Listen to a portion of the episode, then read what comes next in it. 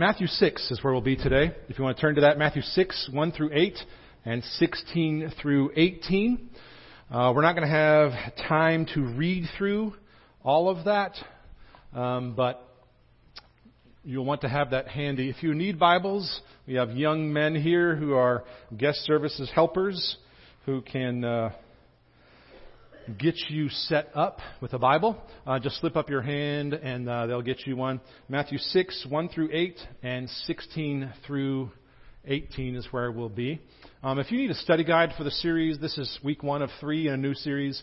Uh, they also have those available. Study guides are what we use for uh, our, our sermon-based life groups. Um, but if you're not in a life group, uh, you want to follow along and do some further study for yourself. Uh, think about how to apply what we've talked about on Sunday morning. Uh, that's also in the study guide there for you uh, as well. So we'll get to Matthew 6 in just a second. Um, a couple quick changes. Did Tommy talk about life group?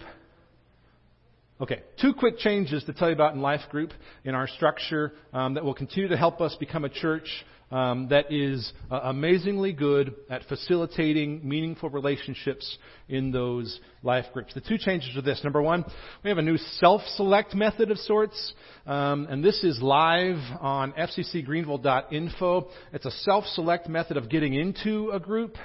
Um, you can also go to the hub, and we have iPads there, uh, multiple iPads now that are available in the hub. You can go in and select based on needs and availability. Here's the problem. Uh, we have way more um, need for open groups and red dots on that page than we currently can make happen. Uh, not just because we have a new system and structure, but because uh, we literally now today have uh, a need for about five or six more groups um, because we have four dozen plus people who have already said, I want to be in a life group, but we have about one dozen spaces. I want some of y'all who have been around for a while to let that sink in and think about that for a second. This is a new place for us as a congregation. And, I just want to be straight with you. We must, must learn to facilitate meaningful personal relationship and connection in life groups. We currently have four plus dozen people who have communicated in some form or fashion, I want to be in a life group. And we have barely more than one dozen open spaces for those four dozen people. Um, so we've made another important change that will help us uh, make some of more life groups happen. The second change is that we have a new leadership strategy of hosts and apprentices and leaders. Not going to go into all the detail about that, um, but that will help us uh, make those groups happen faster and, and more easily. Um, you may not want to lead a group, but you're like, hey, I can host a group every week or maybe even every other week hey, we'd like to use your home. We'd like for you to be a host. Someone else will come and lead that at your house, um, even if it's every other week. So we're going to go with hosts, apprentices, and leaders. If you have any interest in that, go to .info, talk to somebody in the hub, talk to Jason McCoy or Chris Oakes. Um, if you know who those guys are, uh, they can help you out. Um, also, um, if, if, you're in a group currently um, and you love that group, you've been in that group for a while, but you sense I want to help lead another group. We'd love to have you lead another group. It's okay to leave your current group to go start another group. Uh, in fact, we super badly need a few of you all to do that. Just shooting straight with where we are as a congregation. Okay, enough of that. Let's go ahead and pray and jump into Matthew 6. Father in heaven, we're gathered today to name anew to name afresh the truth that you are God, that you are perfect, and that you are holy, that you are beyond our greatest descriptions of you. And so we're here today to submit ourselves to that amazing truth. The amazing truth that uh, though we deserved your wrath, you sent us Jesus and extended to us grace and gave us untold riches in Jesus we would never otherwise know. And so we ask that you would set our minds and hearts uh, straight on that truth again today, so that we would leave this place changed with a greater understanding of who you've called us to be and what you've created us to do. We ask this in the name of your Son, Jesus, and for your glory. Amen. So I've mentioned this a few times uh, here and there over the last few years. Um, I have struggled in my life quite a bit uh, with people pleasing, uh, with being a people pleaser and seeking the approval uh, of others um, too much. Um, got any other fellow people pleasers out there? a few of you all are like loud and proud, y'all. Um, although nobody actually wants to raise their hands in those moments. You know when the pastor says, ah. people pleasers are like, Oh, he asked me to raise my hand. Should I raise my hand? He obviously wants me to raise my hand. She raised her hand. I should raise my hand. I'm raising my hand. it's the internal neuroses of people pleasers.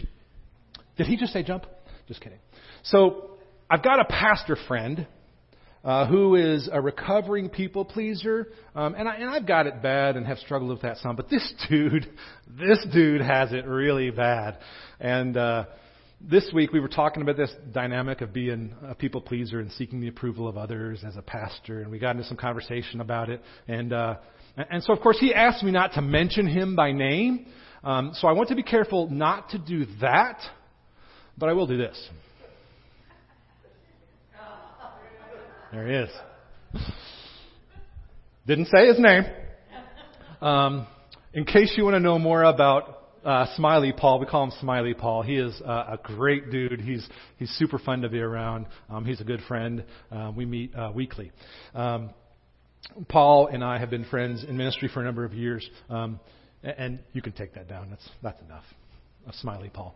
Um, but we were talking this week about this dynamic of uh, being people pleasers as pastors, and uh, there were a few years for me early on. Um, there were a few years early on when we were talking uh, about this dynamic of being a people pleaser, where we shared this problem of talking about our sermon right after we have delivered the sermon. And as a people pleaser, there were a few years early on when we would get done from Sunday morning and we'd be in the car and my wife and I'd be going home and I would begin to hound her immediately like, hey, how'd it go? Uh, was it good? Do you think they liked it? Did you like it? Did it make sense? Did the argument that I was making uh, make sense to you and you followed where I was headed and the logic was okay? Do you think people were helped? Were you helped? Do you think they liked me? Do you like me?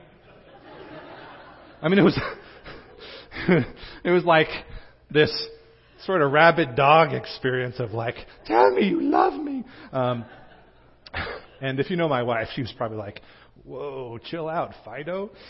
Um, here's a biscuit.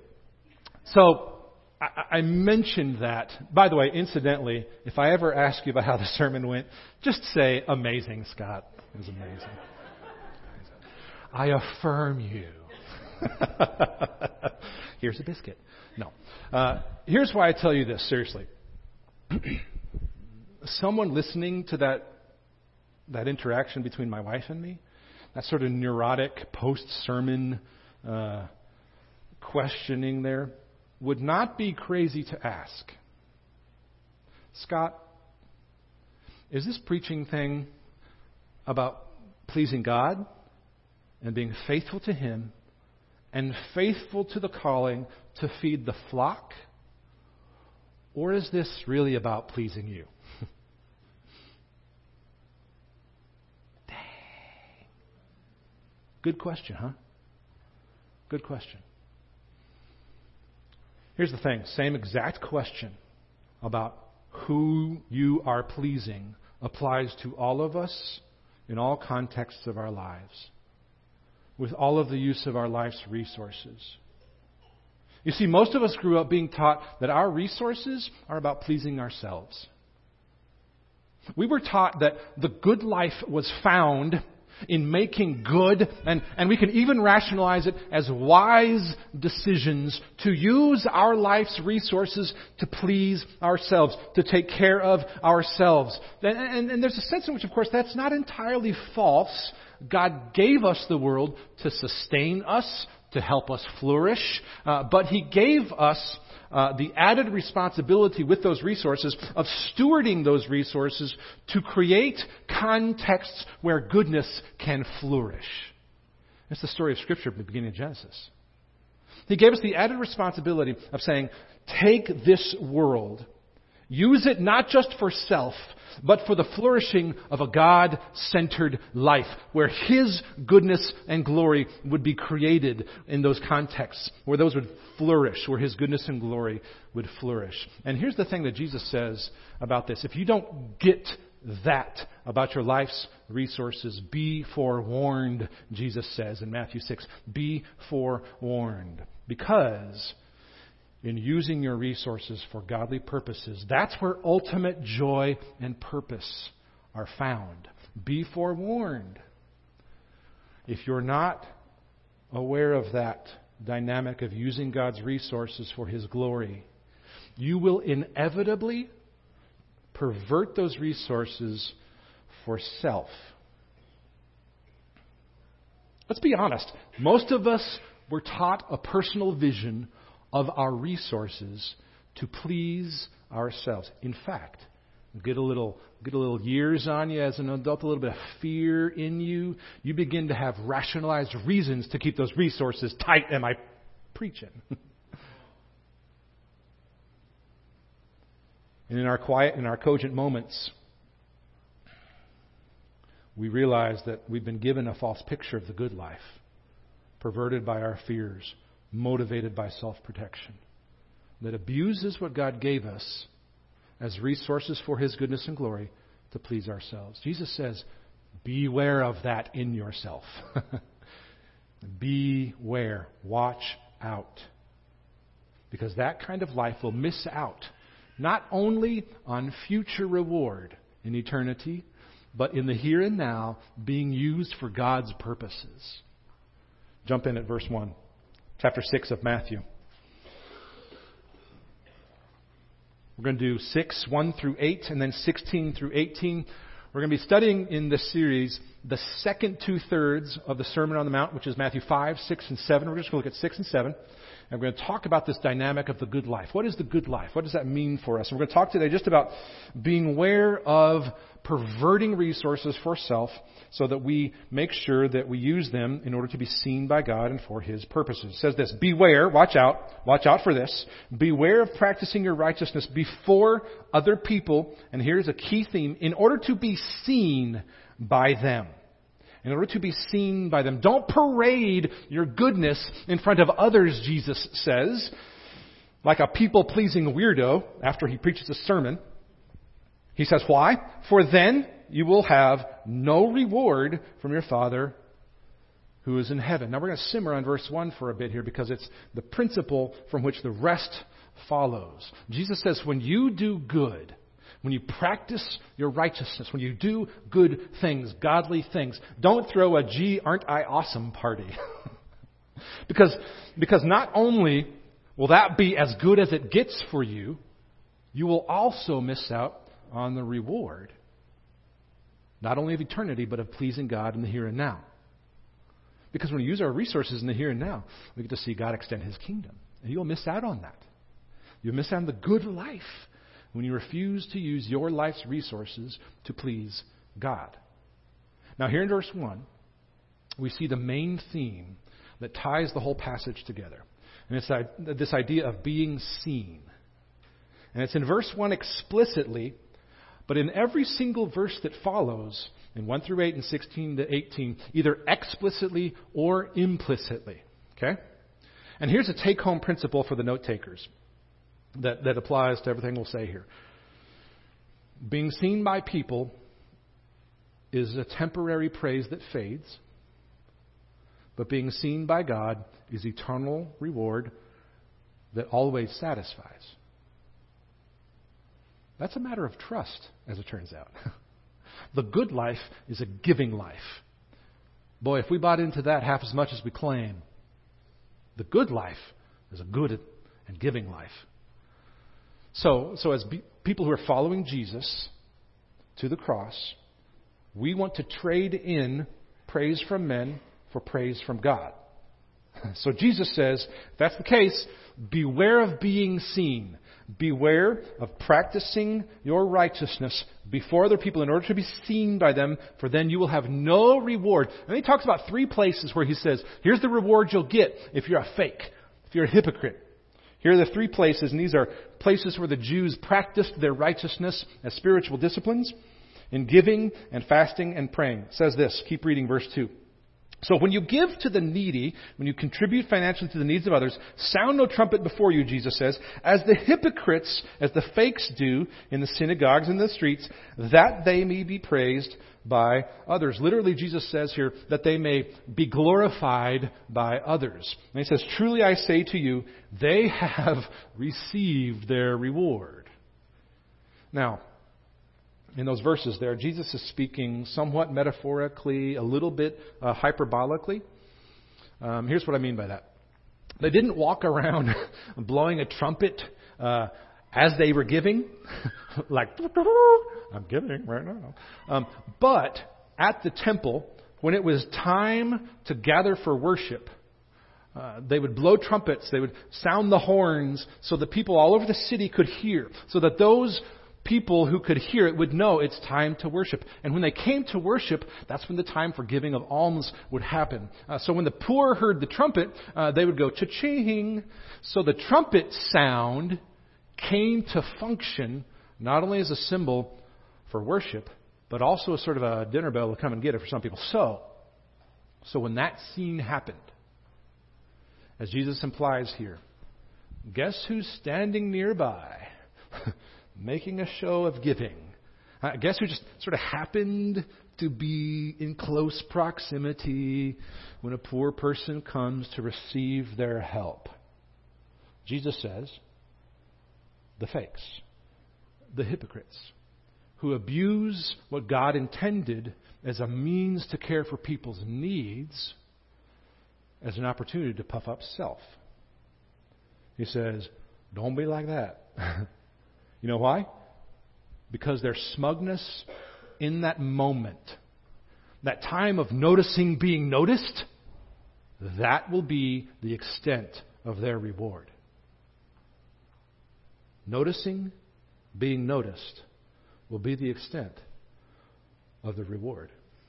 So you better enjoy it while it's there. but that's not going to last. So he says, don't do that. Beware of that. But, verse 3, when you, when you give to the needy, when you give to the needy, do not let your left hand know what your right hand is doing. By the way, verse 3 is just a metaphor. Uh, when we pass the plate in worship, you don't know, like, sit on one hand and, like, oh, give me a second. Okay. You don't need to, like, it's just a principle, okay? That would be weird. Don't sit on your hand. Um, it's just a principle of don't call attention to yourself. Okay? Don't worry. Don't over worry about being seen. Don't set up the Instagram photo when you're doing the giving. You feel me? All right. Verse 4.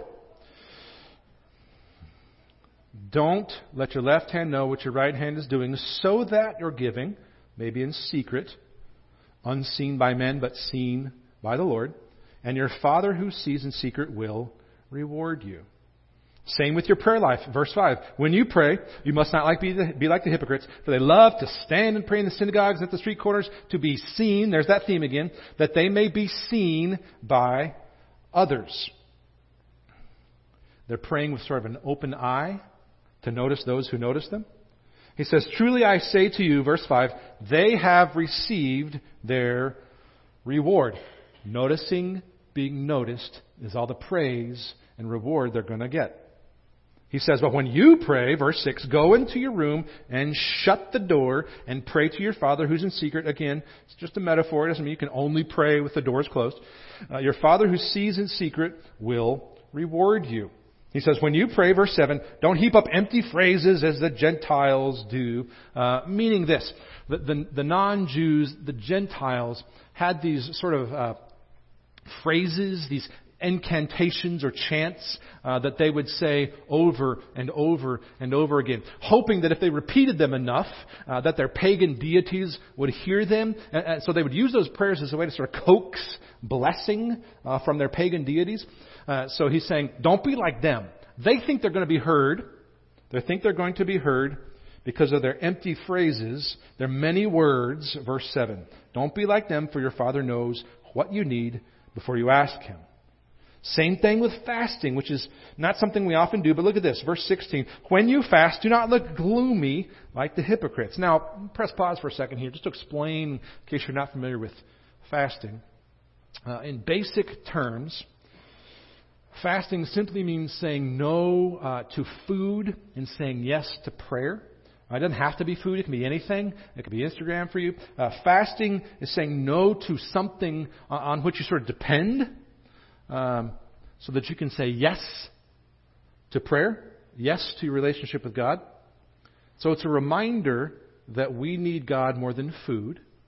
And this is a practice for the Jews as a reminder of this. And notice it says, when you fast, Jesus speaking, not like if, when you fast, don't look gloomy like the hypocrites, like the fakes, for they disfigure their faces, that their fasting may be seen by others. Oh, I'm so hungry. Why? Oh, I'm fasting. Truly, I say to you, they have received their reward. Noticing being noticed is all the reward that they'll get. When you fast, second time he says when, not if, when you fast, anoint your head and wash your face. Take a shower, please. That your fasting may not be seen by others. That's a seeing thing, again, there made explicit, but by your Father who is in secret. And your Father who sees in secret will reward you. Jesus is saying, real and lasting reward comes from pleasing God and not from pleasing men. I know that's simple to understand, but everything we've been taught tells us to live oppositely. The world wants to make you after its mold. Jesus is saying, beware of that. beware of that. Real reward, lasting reward, comes from God and not from men. So let me ask you the same question we asked at the beginning. And this applies to any area of our lives, whether it's material resources, whether it's our gifts, our, our talents, things we do well, maybe it's our, our workplace, it's our relationships. Is it about pleasing God and being faithful to Him and His calling on your life? Or is this about pleasing you? Again, this applies to everything. When it comes to church, when it comes to worship service, when it comes to your life, your use of resources, your marriage, your family, your parenting, your hobbies, your material goods, your spiritual disciplines, the question remains is it about pleasing God and being faithful to Him and His Lordship and His calling? Or have you learned to pervert those things for yourself. Because here's the thing. here's the thing. Jesus says, Beware, because lasting joy is only found in being used of God for His glory. When you practice your faith to please God instead of men, Jesus is telling us here, then you are well on your way to the good life, the godly life of being used by God for His kingdom. And you give in to that, that's where you'll find lasting joy and reward. One last question for us to consider here. Can you imagine what a church living a good life like that a life that understands that what God's given us is for His purpose and for His glory. In other words, that we are finding joy in being means to the ends of God's glory. And I know that as soon as you say that, people go, I'm just a means to an end? Yes. Yes, you are. You're a means to the end of the glory of God and not the glory of you. And when a whole whole community of people understand that truth. Can you imagine what a church that gets the good life looks like? It sees the kingdom expand. in ways that go way beyond what we could understand or do by ourselves. If you think just about the, the, the, talents and the gifts and the abilities and material resources that are in this room alone, if, if this group of people understood what God wanted to make happen, to make Himself known in our community by us living the good life. We would see God use our resources to bring lost sheep to safety. We would see lives changed. We would see marriages renewed, families transformed, and souls reborn from death to life. That's worth giving yourself to. Because that's a witness. A community of believers like that is a witness to the good life that can be found only in Jesus Christ, friends. Let's pray. Father, correct us as we submit ourselves to your truth. We ask that you would continue to teach us to live in ways that mirror your life given to us in Jesus. Teach us, Lord, with each new day as we give ourselves to you what a life that reflects your goodness and glory looks like. So that you would achieve your purposes in us. And that we would know lasting joy and satisfaction and ultimate reward. We ask this in the name of your Son, Jesus. Amen.